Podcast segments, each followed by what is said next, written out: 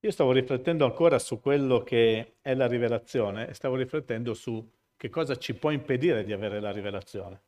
Perché vedete, se noi avessimo sempre la rivelazione, e le nostre vite sarebbero esuberanti, meravigliose, degne di essere vissute, grandissime, gloriose, maestose, metteteci un aggettivo superlativo che volete, questa sarebbe la nostra vita se avessimo la piena rivelazione di chi siamo, con chi abbiamo a che fare. E stavo riflettendo che, che tutto sommato la rivelazione per eccellenza noi ce l'abbiamo già, perché questa è la parola di Dio, Logos. E il problema è che non sempre questa rivelazione riesce a toccare le nostre vite. Perché? Perché manca l'illuminazione. Ecco che quando c'è l'illuminazione, la parola logos diventa rema, quindi diventa una parola rivelata, diventa una parola che assume una sostanza diversa per le nostre vite.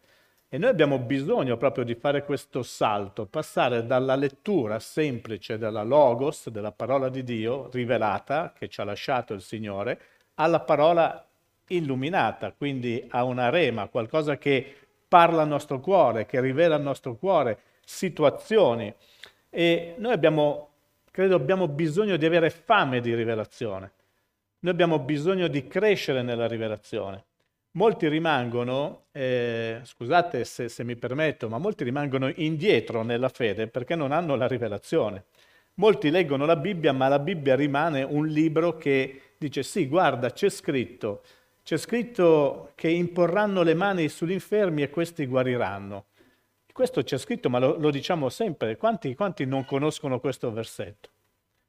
No? La parte finale di Marco ci dice che questi sono i segni che accompagneranno coloro che avranno creduto. Quindi se noi abbiamo creduto ci devono essere dei segni che ci accompagnano. Amen. Come mai non ci accompagnano più questi segni? Abbiamo citato Smith Wiggleswood e lui era accompagnato da segni straordinari proprio, ripeto, era analfabeta eppure riusciva a leggere la Bibbia, eppure si muoveva nella potenza di Dio. Perché? Perché aveva avuto la rivelazione. Lui non perdeva tempo con le cose di questo mondo. Sapete, lui viaggiava in treno, viaggiava quando poi ha iniziato, ha iniziato a 70 anni a viaggiare per il mondo, quindi ha iniziato a un'età avanzatissima, andare in America, andare in giro. E lui mentre viaggiava leggeva solamente la Bibbia. Lui ha detto che non ha mai letto altro se non la Bibbia. E ogni volta che parlava, diceva, io non sto mai mezz'ora senza pregare, non prego mai più di mezz'ora. Fantastico. Cioè lui pregava sempre, la sua vita era una vita piena di rivelazione. Ecco che allora si è mosso nella potenza dello Spirito Santo. Ecco che allora, come abbiamo detto la volta scorsa, c'era la vittoria, perché non c'è vittoria senza rivelazione. Noi abbiamo bisogno di fare un salto di qualità e di stare più sulla parola e meno sulle cose di questo mondo. E parlo a me per primo. Quanto tempo perdiamo sulle cose di questo mondo, stando dietro le cose di questo mondo? E mi riferisco a tutte quelle cose che sono oggettistiche, che sono tv, che sono telefonini. Oggi come oggi, certamente i social media ci hanno portato una qualità, una qualità alla vita, perché eh, possiamo sapere le cose, possiamo investigare le cose, ma mentre ci hanno portato qualità, dall'altra parte ci hanno tolto qualcosa ci hanno tolto il gusto della ricerca, ci hanno tolto il gusto dello stare insieme, ci hanno tolto, ci hanno tolto qualcosa. Vedete, adesso è possibile viaggiare per il mondo e andare a investigare che cosa succede, cosa sta succedendo in questo momento in Nuova Zelanda. Tac, tac, Nuova Zelanda News, andiamo a leggere cosa... Ma a me cosa mi interessa esattamente cosa sta succedendo in questo momento? Cioè perché voglio essere così curioso? Preferisco passare più tempo sulla parola di Dio e sapere che cosa Dio mi sta dicendo che dovrà succedere da qui a poco tempo. Quindi è inutile andare in giro ad ascoltare tanto, a ricevere tanto, a infarcirci di tante cose. E sapete più delle volte perché andiamo in giro a infarcirci di tante cose? Perché andiamo in giro a cercare chi sostenga le nostre convinzioni. O no? Anzi, andiamo e ci facciamo convinzioni diverse ascoltando gente diversa. E questo sapete che cosa porta nella nostra vita ultimamente? Confusione.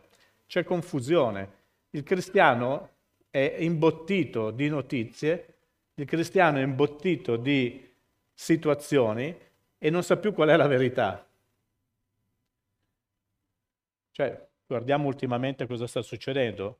A me piacciono i talk show, mi piace ascoltare cosa dice cosa dicono eh, gli scienziati, allora c'è uno scienziato che dice una cosa, uno scienziato che dice un'altra, un virologo che dice una cosa, un virologo che dice un'altra. Tu sei lì che ascolti e dici chi starà dicendo la verità? O forse nessuno dice la verità e tutti ci stanno prendendo in giro.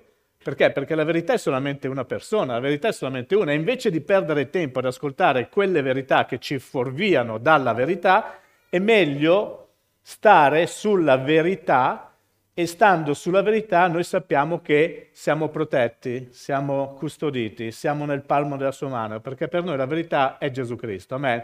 Quindi invece di ascoltare tante verità diverse, è meglio ascoltare una verità sola, l'unica verità, quella che ci ha liberati, quella che ci ha reso libero, che si trova sulla parola rivelata di Dio. Amen.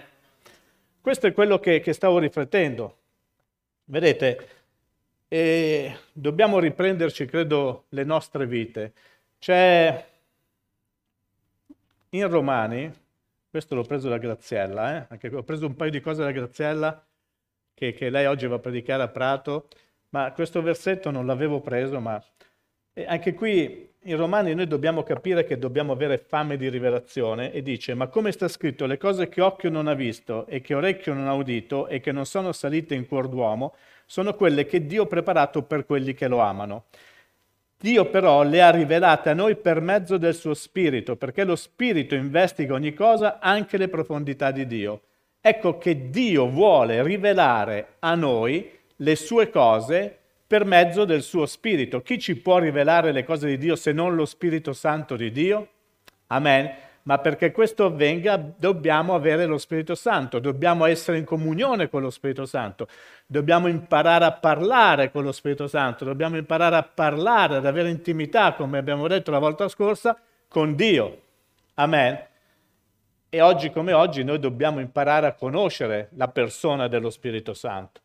Perché vedete, eh, non è che è una cosa astratta, lo Spirito Santo è una persona e quando eh, Graziella inizierà lo studio sullo Spirito Santo vi sarà spiegato molto bene.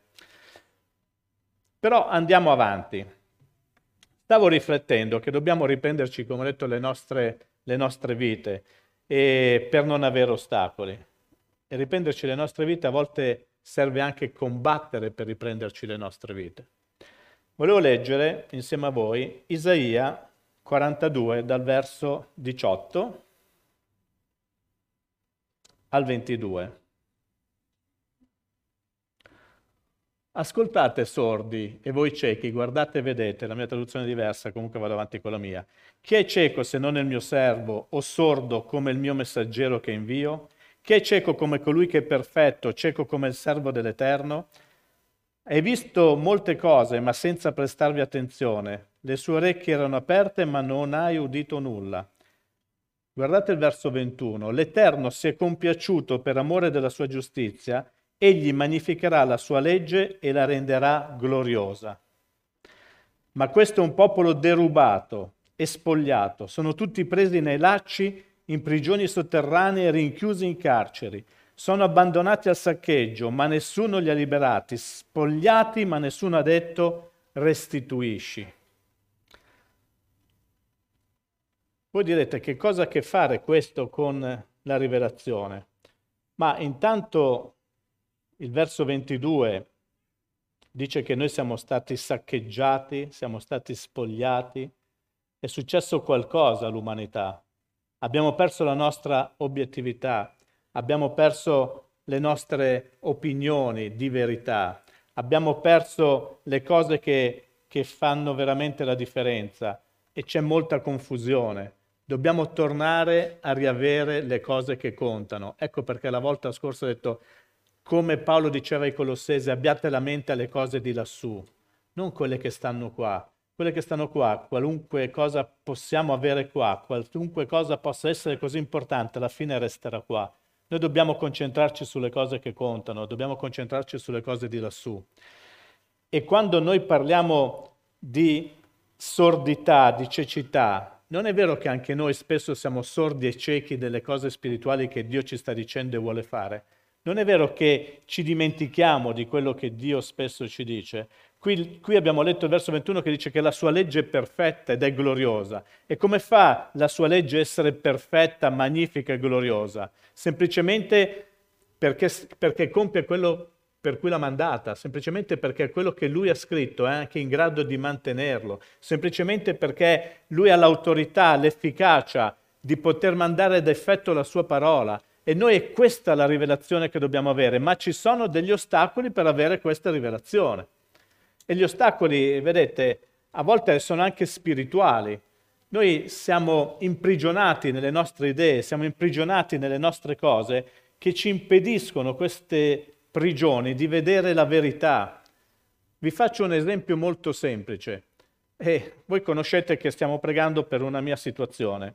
A volte quando mi si acutizza il problema, io mi concentro sul problema e non riesco a stare sulla parola, non riesco a stare... E questa è la verità. Quando uno sta male è difficile che riesca a concentrarsi su altro, ma si concentra sul suo problema. E quando noi ci concentriamo sul nostro problema, non abbiamo lo sguardo alle cose che Dio vuole fare intorno a noi, che Dio vuole fare per noi. Anche quando leggiamo che Lui ci ha guarito, anche quando leggiamo che per le sue lividure noi siamo stati guariti, abbiamo ricevuto guarigione, ma non riusciamo a ricevere quella rivelazione perché siamo concentrati sul problema. Noi dobbiamo riuscire a staccare la nostra mente, la nostra vita dal problema e concentrarci sulla verità della parola di Dio affinché ci possa dare la rivelazione che quello che Lui ha detto è in grado di mantenerlo. Ecco che un ostacolo è quello di concentrarci sul nostro problema, sui nostri problemi e non vedere la verità che la parola di Dio ci sta dando. Un ostacolo è quello di rimanere concentrati su quello che è il nostro problema. Noi dobbiamo staccarci dal nostro problema. È difficile, sì, è difficile, molto difficile, perché ripeto, quando fa male il dolore lo sento e mi concentro sul dolore, inizio a pensare, mia... ma no, devo imparare a staccarmi da questo e guardare quello che la parola di Dio mi dice e ricevere questa rivelazione per applicarla alla mia vita. Allora farà la differenza la verità, allora farà la differenza la rivelazione perché porterà quello che Dio ha detto. Lui ha reso la sua parola magnifica e grande perché possa essere adempiuta attraverso la fede. Amen. Quindi abbiamo bisogno, e questo il Signore lo fa ogni giorno, non è che lo fa una tantum, il Signore ogni giorno è lì che vuole magnificare la sua parola, è lì che vuole fare la differenza nelle nostre vite. Ogni giorno è lì a nostra disposizione che sta aspettando che i suoi figli vadano da lui a parlare con lui per ricevere da lui quello che lui vuole dare ad ognuno di noi. Ognuno di noi ha i suoi bisogni, ha le sue particolarità, chi ha bisogno di una cosa, chi ha bisogno dell'altra, ma in tutte le cose di cui abbiamo bisogno, noi abbiamo la, bisogno della rivelazione per andarle a prendere. Ma quelli che sono gli ostacoli sono appunto essere concentrati sul problema, essere concentrati sulla tristezza che il problema mi crea, essere concentrati su noi stessi o sulle persone e non su Dio, quindi avere più fiducia nelle persone. Certamente che Dio ha dato la ragione, ha dato la capacità alle persone di crescere e noi tecnologicamente, medicamente siamo, av- siamo avanti, siamo avanzati no? in maniera smisurata e allora ci appoggiamo più a volte sulla medicina, sulle persone, su quello che può fare un avvocato, su quello che può fare un commercialista, anziché su quello che può fare Dio. Questo non vuol dire che non dobbiamo andare dagli specialisti, ma vuol dire che prima di ogni altra cosa dobbiamo mettere fiducia in quello che Dio ci sta dicendo. E ripeto, non sto parlando sempre solo di guarigione, sto parlando di una vita a 360 gradi, che ha bisogno a 360 gradi di ricevere la rivelazione di chi siamo e di quello che possiamo avere se Cristo ce lo ha promesso. E così la sua parola sarà magnificata ogni giorno. Siamo stati saccheggiati, dice quello, quel versetto, è incredibile, è un popolo saccheggiato, spogliato noi siamo stati saccheggiati da, nostri, da, dalle, dalle nostre intime relazioni. In questo periodo siamo stati saccheggiati addirittura dal poterci abbracciare, da poterci avere un minimo di contatto. Siamo stati veramente spogliati da quello che conta. E questa è una tecnica, è una, è una minaccia che noi stiamo subendo da parte del nemico. E il nemico sta dividendo le chiese, sta dividendo il popolo di Dio attraverso questo sistema. E questo sistema non è che l'inizio, ragazzi, non è che dobbiamo stare qui a raccontarcela. Questo qua è solamente l'inizio di quello che, che verrà. Ma noi dobbiamo essere pronti, dobbiamo essere preparati, dobbiamo sapere e dobbiamo fare quello che Dio ci dice. Essere un popolo spogliato. Abbiamo, a volte viviamo in una condizione di schiavitù, ma siamo noi che ci rendiamo schiavi. Qua stava parlando del popolo di Israele che era in schiavitù, che, che parlava di Babilonia, parlava di tutta una serie che quando non si eh, ri, eh, uniformavano i sistemi del posto in cui erano, venivano messi nelle segrete, venivano messi... E qua è quello che, che in parte sta succedendo, se non ci uniformiamo rischiamo l'isolamento. Ma il cristiano non è nato per essere isolato, il cristiano è nato per essere in comunione col suo corpo, col corpo di Cristo. Ecco perché dico, non capisco coloro che possono venire e non vengono per paura. Tu non sei nato per essere isolato, tu sei nato per stare in comunione con il corpo di Cristo. In ebrei c'è scritto guai a chi abbandona la comune adunanza. Guai perché guai? Non abbandonate la comune adunanza. Perché? Perché è in mezzo alla comune adunanza che noi possiamo ricevere consigli, possiamo ricevere affetto, possiamo ricevere ristoro, possiamo ricevere conforto, possiamo ricevere suggerimenti, possiamo ricevere forza per continuare ad andare avanti perché riceviamo un consiglio magari utile. Non abbandonate la comune radunanza. Ma anche questa deve essere una rivelazione. Perché devo andare in chiesa? Perché devo andare in chiesa tutte le domeniche? Perché cosa, cosa mi cambia nella vita? Mi cambia che io sono qui e ho il beneficio della comunione del corpo di Cristo. Amen. Ricevo quello che Dio ha preparato per il suo corpo. Ma vedete, la causa per cui Israele si trovava in quella situazione era per il loro peccato. Ecco che allora uno degli ostacoli alla rivelazione è il peccato che ci portiamo dietro. E anche qui è inutile girarci molto attorno. Ci sono peccati, ci sono i peccati che ci privano della comunione con Dio, ci privano della rivelazione che noi possiamo avere con Dio. E in quelle condizioni non possiamo fare niente, perché se siamo in una condizione di peccato come era il popolo, c'è scritto che nessuno poteva dire restituisci, cioè nessuno poteva andare dal nemico e dire restituisci. Allora il nemico è venuto e ci ha rubato e ci sta rubando le cose che più contano e nessuno di noi ha la forza di dire al nemico restituisci perché non abbiamo avuto la rivelazione di chi siamo e dell'autorità che abbiamo per dire al nemico restituisci. Uno degli ostacoli è sempre lo stesso. Noi non sappiamo chi siamo veramente. Il peccato ci separa, il peccato ci, ci costringe a una vita di, di difesa, ma se noi sapessimo chi siamo, rinunceremmo al peccato e diremmo al nemico restituiscimi. Restituiscimi quello che mi hai tolto, restituiscimi la mia libertà, restituiscimi la mia gioia, restituiscimi... Perché vedete, da una parte c'è la tristezza, da una parte c'è il dolore che il nemico sta causando, ma dall'altra parte ci sono i figli di Dio che possono dire restituiscimi quello che mi hai rubato restituiscimi tutto quello che mi apparteneva. Noi abbiamo il diritto e l'autorità di dire al nemico restituiscimi quello che mi appartiene. Amen. Qualcuno ha perso il lavoro? Puoi dire restituiscimi il lavoro. Qualcuno sta male? Restituiscimi la salute. Qualcuno ha problemi di coppia col marito o con la moglie, restituiscimi mia moglie, restituiscimi mio marito. Noi possiamo dichiarare di ricevere, di essere quelli che ordinano la restituzione delle cose rubate se abbiamo la rivelazione di chi siamo in Cristo. Amen. Mi sto spiegando? Perché questi sono gli ostacoli, abbiamo detto. E un ostacolo è certamente il peccato, ma un ostacolo è la mancanza di rivelazione dell'autorità che abbiamo nei confronti del nemico. Certamente che se viviamo nel peccato non possiamo pretendere di andare dal nemico e ordinargli qualcosa, perché il peccato è un impedimento anche all'autorità di andare dal nemico a chiedergli restituiscimi. È quello che stava dicendo Isaia al popolo. Andare con forza e contro il nemico, questo richiede una consacrazione, questo richiede una conoscenza, questo richiede una capacità di sapere la, qual è la nostra eredità. Amen. Noi abbiamo un'eredità in Cristo, ma purtroppo siamo legati molte volte. Siamo stati qui senza saperci come liberare. Siamo stati legati come dei salami.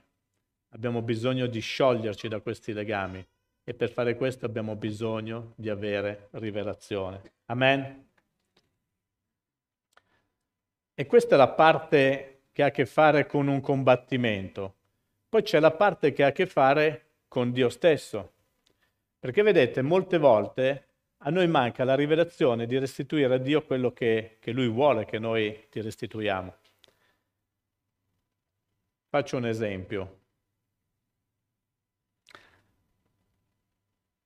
Cosa ci impedisce di restituire a Dio un idolo che abbiamo? Sapete, molte volte noi abbiamo idoli senza rendercene conto, ci facciamo idoli senza rendercene conto.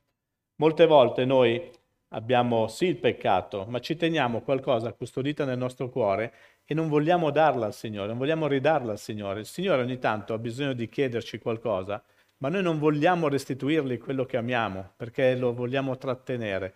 E la, la, l'esempio più chiaro è quello che, che mi è venuto in mente, è quello di Abramo con Isacco. Vedete, voi conoscete la storia, no? Abramo finalmente ricevette la promessa, nacque Isacco, Isacco crebbe e a un certo punto, quando era un bel adolescente, Dio andò da Abramo e gli disse, adesso sai cosa devi fare? Mi devi restituire tuo figlio. Restituiscimi quello che più ami, quello che tieni nel cuore, nel tuo segreto, che ami e che sta portando via probabilmente il mio posto. Ecco che allora Dio voleva mettere alla prova Abramo per sapere cosa c'era nel cuore di Abramo e se il cuore di Abramo era completamente per Dio. E quindi Genesi 22, 1, 2 dice, dopo queste cose Dio mise alla prova Abramo e gli disse, Abramo, e gli rispose, eccomi. E Dio disse, prendi ora tuo figlio, il tuo unico figlio, colui che ami, Isacco, e va nel paese di Moria e offrilo là in olocausto sopra uno dei monti che ti dirò. Ragazzi, quando arriva una parola di questo genere, come la prendiamo?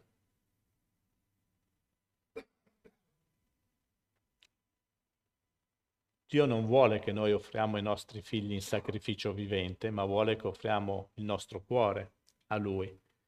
E se nel nostro cuore i nostri figli occupano un posto di preeminenza rispetto a Dio, e Dio vuole che le cose vengano messe a posto, ma sta parlando di figli, ma stiamo parlando di tutto quello che occupa il primo posto nel nostro cuore.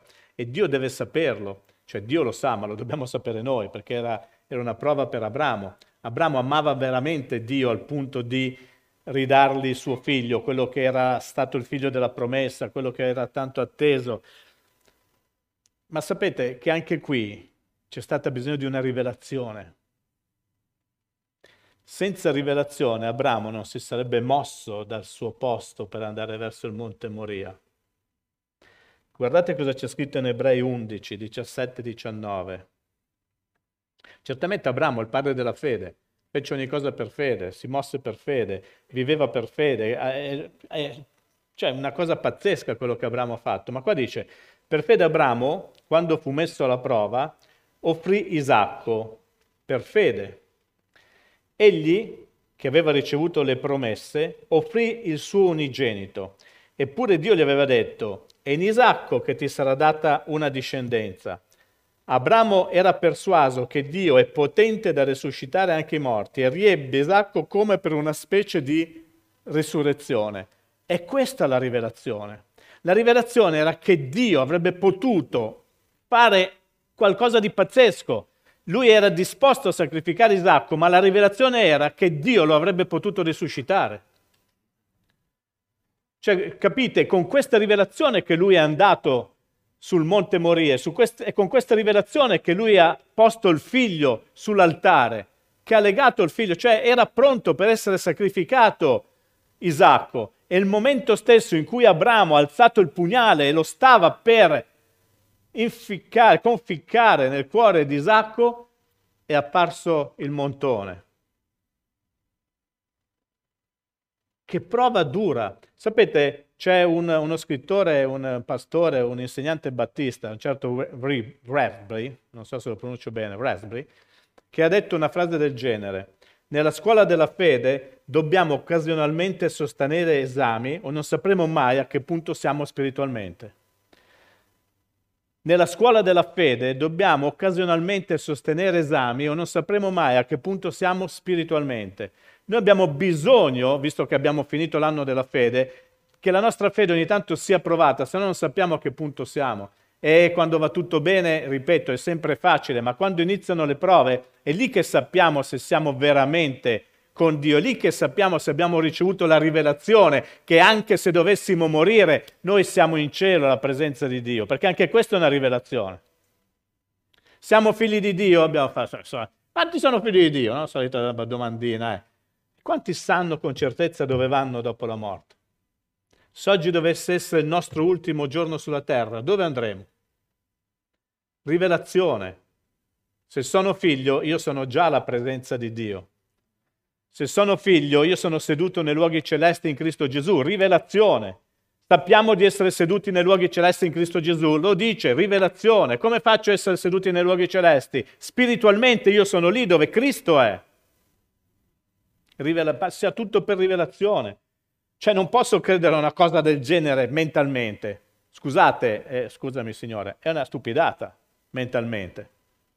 Sono qui, come faccio a essere seduto là? La mia mente fa pugni, ma è spiritualmente che io devo ricevere rivelazioni. È spiritualmente che io sono seduto nei luoghi celesti in Cristo Gesù. È spiritualmente che io posso ogni cosa in Cristo Gesù. È sempre spiritualmente che il mio Dio provvederà ad ogni sua ricchezza secondo la sua potenza in gloria. È sempre una questione spirituale, è una questione di rivelazione. Questa fu la prova più grande che Abramo dovette affrontare. Sapete, questo eh, tizio Battista, di, eh, di, una chiesa battista, ha scritto diversi libri. In un libro c'è scritto che Abramo dovette sopportare 25 prove nella sua vita. 25, eh, cosa ha detto? Eh, sì, 25 prove che si possono contare per vedere la vita di Abramo, ma questa fu la prova più grande che Dio gli chiese. Una prova disumana, non poteva, non poteva essere nient'altro, ma anche questo era rivelazione. A volte siamo chiamati a restituire cose inaspettate e anche questo lo dobbiamo fare per rivelazione. Io ricordo un amico, non faccio il nome perché è conosciuto, non so se... però è una cosa bella che ha fatto. Durante un appello, lui andava in palestra Dio le ha detto di restituire il tesserino della palestra e ha messo davanti all'altare il tesserino della palestra. Perché? Perché lui era così impegnato in palestra, era così impegnato mentalmente a fare le cose della palestra, che stava trascurando di fare quello che Dio gli diceva. Stava trascurando quello che era forse la parte migliore il primo posto nel suo cuore forse ce l'aveva ancora la palestra e non Dio. Ecco perché quella palestra gli dava maggiore soddisfazione che non stare alla presenza di Dio. E quando ricevette la rivelazione che la palestra era un impedimento alla sua crescita spirituale, prese il tesserino della palestra e lo mise davanti all'altare. Oggi fa il pastore è qualcosa di grande, ma anche questo si può ricevere per rivelazione, perché quanta gente dice non c'è niente di male, certamente non c'è niente di male andare in palestra, ci mancherebbe altro, ma quando la palestra diventa il tuo idolo, diventa la tua ragione di vita o diventa quella che ti porta via il primo posto al servizio verso Dio, ecco che diventa un impedimento. Non c'è niente di male, ma tu per rivelazione puoi ricevere che devi restituire il testino della palestra per servire Dio. Amen non è una cosa che bisogna fare, è una cosa che si riceve quando siamo al cospetto di Dio. Restituire quello che non ci permette di andare oltre, e ripeto, peccato, desideri, limitazioni, il nostro carattere può essere un ostacolo alla rivelazione. Quando noi non siamo più insegnabili, quando noi non siamo più ammaestrabili, ecco che diventa un ostacolo per ricevere la rivelazione perché pensiamo di avere capito già tutto, pensiamo di essere già arrivati, pensiamo di sapere ogni cosa. Ci sono persone con le quali è inutile parlare perché tanto mi dicono sempre lo so, cioè, lo so, lo so, e allora se lo sai non chiedere niente, tanto sai tutto. E, ma questo è un ostacolo a ricevere la rivelazione di chi è Dio per noi. Vedete, restituire quello che ci blocca nell'andare oltre è una rivelazione. A volte Possiamo dare molto, ma tratteniamo ancora molto. Vedete, vi dico una cosa, noi preghiamo per le offerte le decime, ma molti non danno neanche la decima, perché la decima è una rivelazione che si deve avere. Qualcuno potrebbe, perché è benestante, qualcuno potrebbe perché non gli manca nulla, ma non dà la decima. Perché? Perché anche la decima non è un obbligo, non è niente, è una rivelazione. E quando noi abbiamo la rivelazione, noi no, no, non faremo nessuna fatica a restituire a Dio quello che Lui ci ha già dato. Amen. Ma anche questa è una rivelazione. E so che dà fastidio. Altri, altri non possono sacrificare un fine settimana per frequentare la scuola biblica o per frequentare un, eh, una conferenza, qualche seminario, perché hanno altro da fare, perché magari il fine settimana bisogna andarlo a fare al mare, in montagna o perché bisogna fare altro.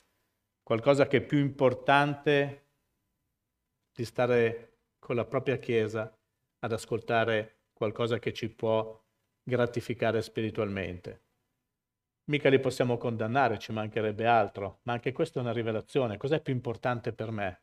Stare insieme al mio corpo, ascoltare eh, gli anziani, i pastori che, che ci portano un messaggio, ci portano un insegnamento, oppure andare al mare. È una rivelazione. Oppure altri trovano difficile sacrificare le serate durante la settimana, giustamente, c'è chi va a scuola, c'è chi va, fa tardi a lavoro, ma c'è chi invece è pigro. È giusto che stia a casa a riposarsi, ci mancherebbe altro. Ma anche questo, la rivelazione, se io so che per me è meglio stare alla presenza di Dio, lodando Dio, pregando in Dio insieme al mio corpo, perché è molto potente la preghiera di pari consentimento fatta col corpo. Io ricevo la rivelazione, quindi vado all'incontro di preghiera, vado allo studio biblico che mi porta via un'oretta la sera, due sere alla settimana, ma anche qua devo avere qualcosa che mi spinge a farlo. E quindi un ostacolo a ricevere rivelazione è la pigrizia umana che ci porta a rimanere sedentariamente a casa a fare i fatti nostri o a fare quello che più ci piace. Ma se ci piacesse veramente sapere e conoscere Dio in intimità, non avremmo difficoltà a dedicare parte del nostro tempo a crescere nella conoscenza e nella comunione con la sua Chiesa. Amen. Purtroppo molti credenti non sono disposti a pagare il prezzo. Purtroppo molti credenti non sono disposti a obbedire a Dio. Dicono di essere cristiani, ma non si comportano come cristiani. Perché anche per essere cristiani serve rivelazione. Che cos'è il cristianesimo per te? È difficile, difficile, ma che cos'è il cristianesimo per te?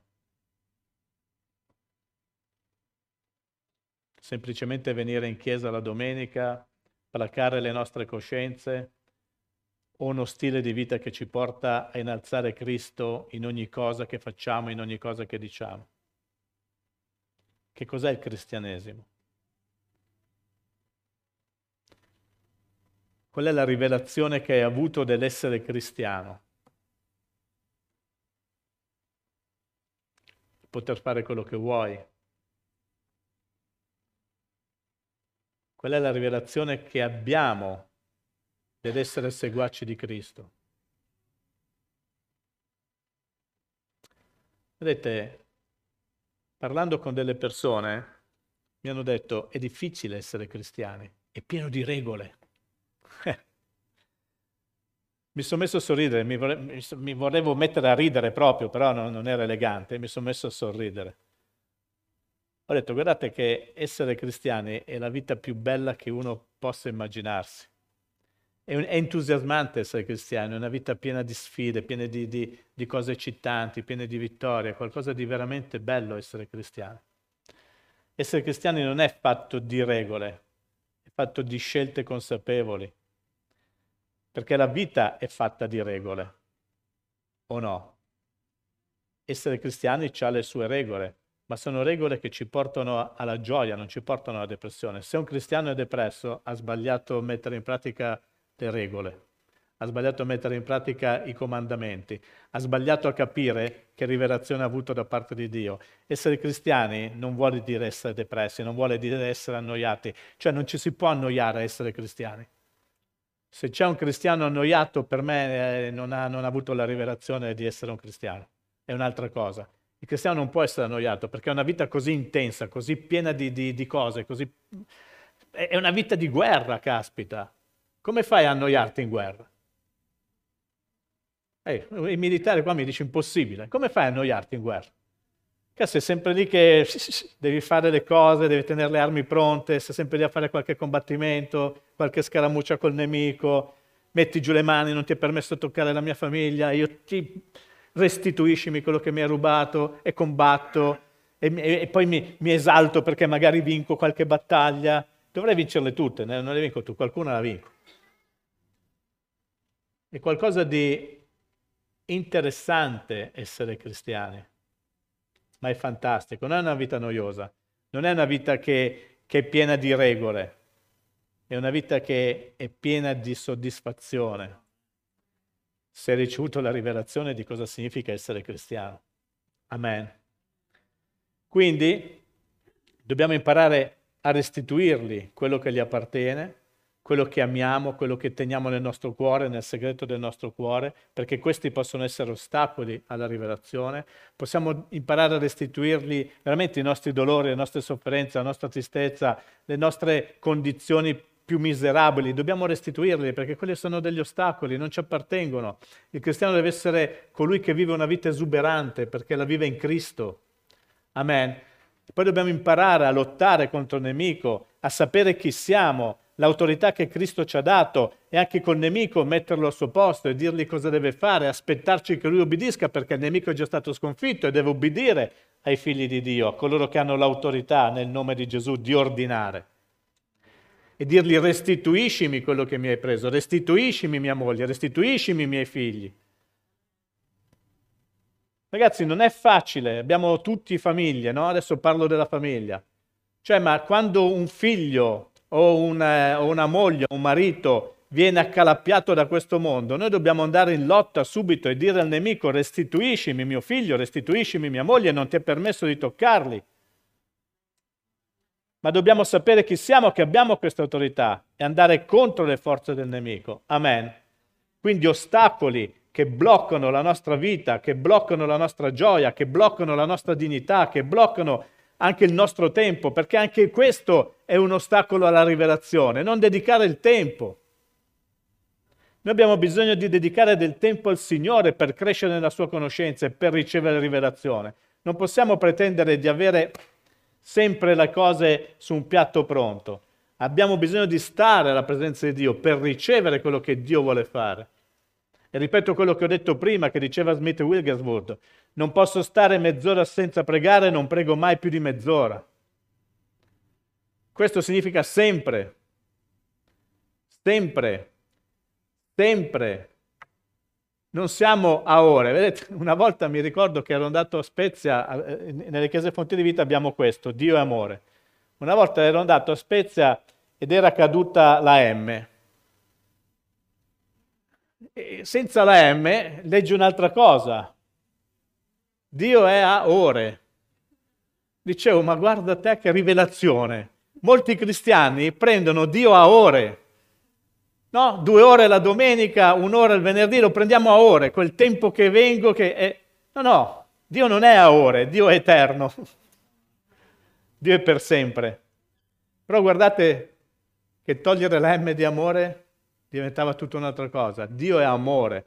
Ma anche questa è una rivelazione. Se Dio amore vuol dire che ci ama, vuol dire che ci ama incondizionatamente e per il suo amore ci darà tutto quello di cui abbiamo bisogno, ma anche questa è una rivelazione di che cosa hai bisogno oggi. Che Dio ti possa dare la rivelazione che attraverso la sua potenza in gloria, attraverso Cristo Gesù, attraverso quello che tu riceverai dalla sua parola, perché la sua parola ci dà tutto quello di cui abbiamo bisogno, ma quando c'è la rivelazione, quando ti, ti arriva la parola rema rivelata, allora ricevi perché sai che ti appartiene, è tua. Cosa ci blocca? Ci può bloccare il dolore, ci può bloccare ah, la nostra mente, ci può bloccare. quando noi pensiamo troppo, ma Dio può fare questo per me veramente? E la Bibbia ti risponde, c'è forse qualcosa di troppo difficile per me, dice il Signore? Dio lo potrà fare veramente, ma come se non lo potrà fare veramente? Lui è l'onnipotente, lui può ogni cosa, ma Dio vedrà mai la mia afflizione, la mia, il mio stato, come lui è onnipresente, quindi ovunque tu sei c'è anche lui. Ma Dio sentirà il grido, ma come? Lui è onnisciente, lui conosce i pensieri, sa esattamente cosa stai pensando in questo momento, anche di me. Eh. È fantastico. Dio sa tutto. Se Dio sa tutto, Dio è ovunque, Dio può tutto, perché dobbiamo preoccuparci?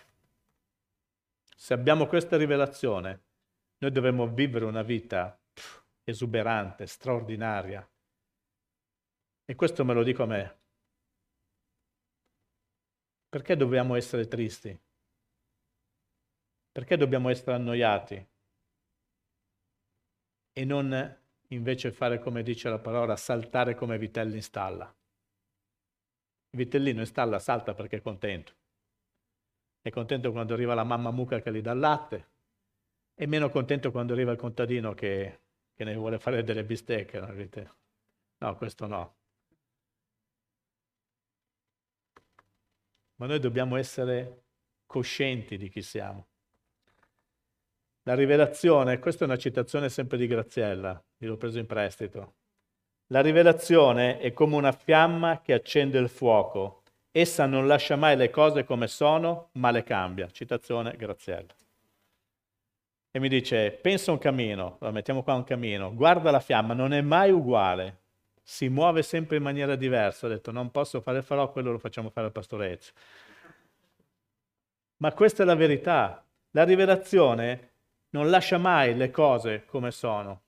La rivelazione è progressiva, la rivelazione ci dà sempre qualcosa di nuovo, ci fa conoscere Dio sempre più in intimità, ci fa cambiare, fa cambiare la nostra vita, fa cambiare le nostre prospettive. Non vediamo più le cose dal nostro punto di vista, iniziamo a vederle dal punto di vista di Dio. E quando guardiamo le cose dal punto di vista di Dio le vediamo più piccole perché le vediamo dall'alto verso il basso, le vediamo più possibili perché le guardiamo con gli occhi del Dio dell'impossibile, vediamo le cose in maniera diversa.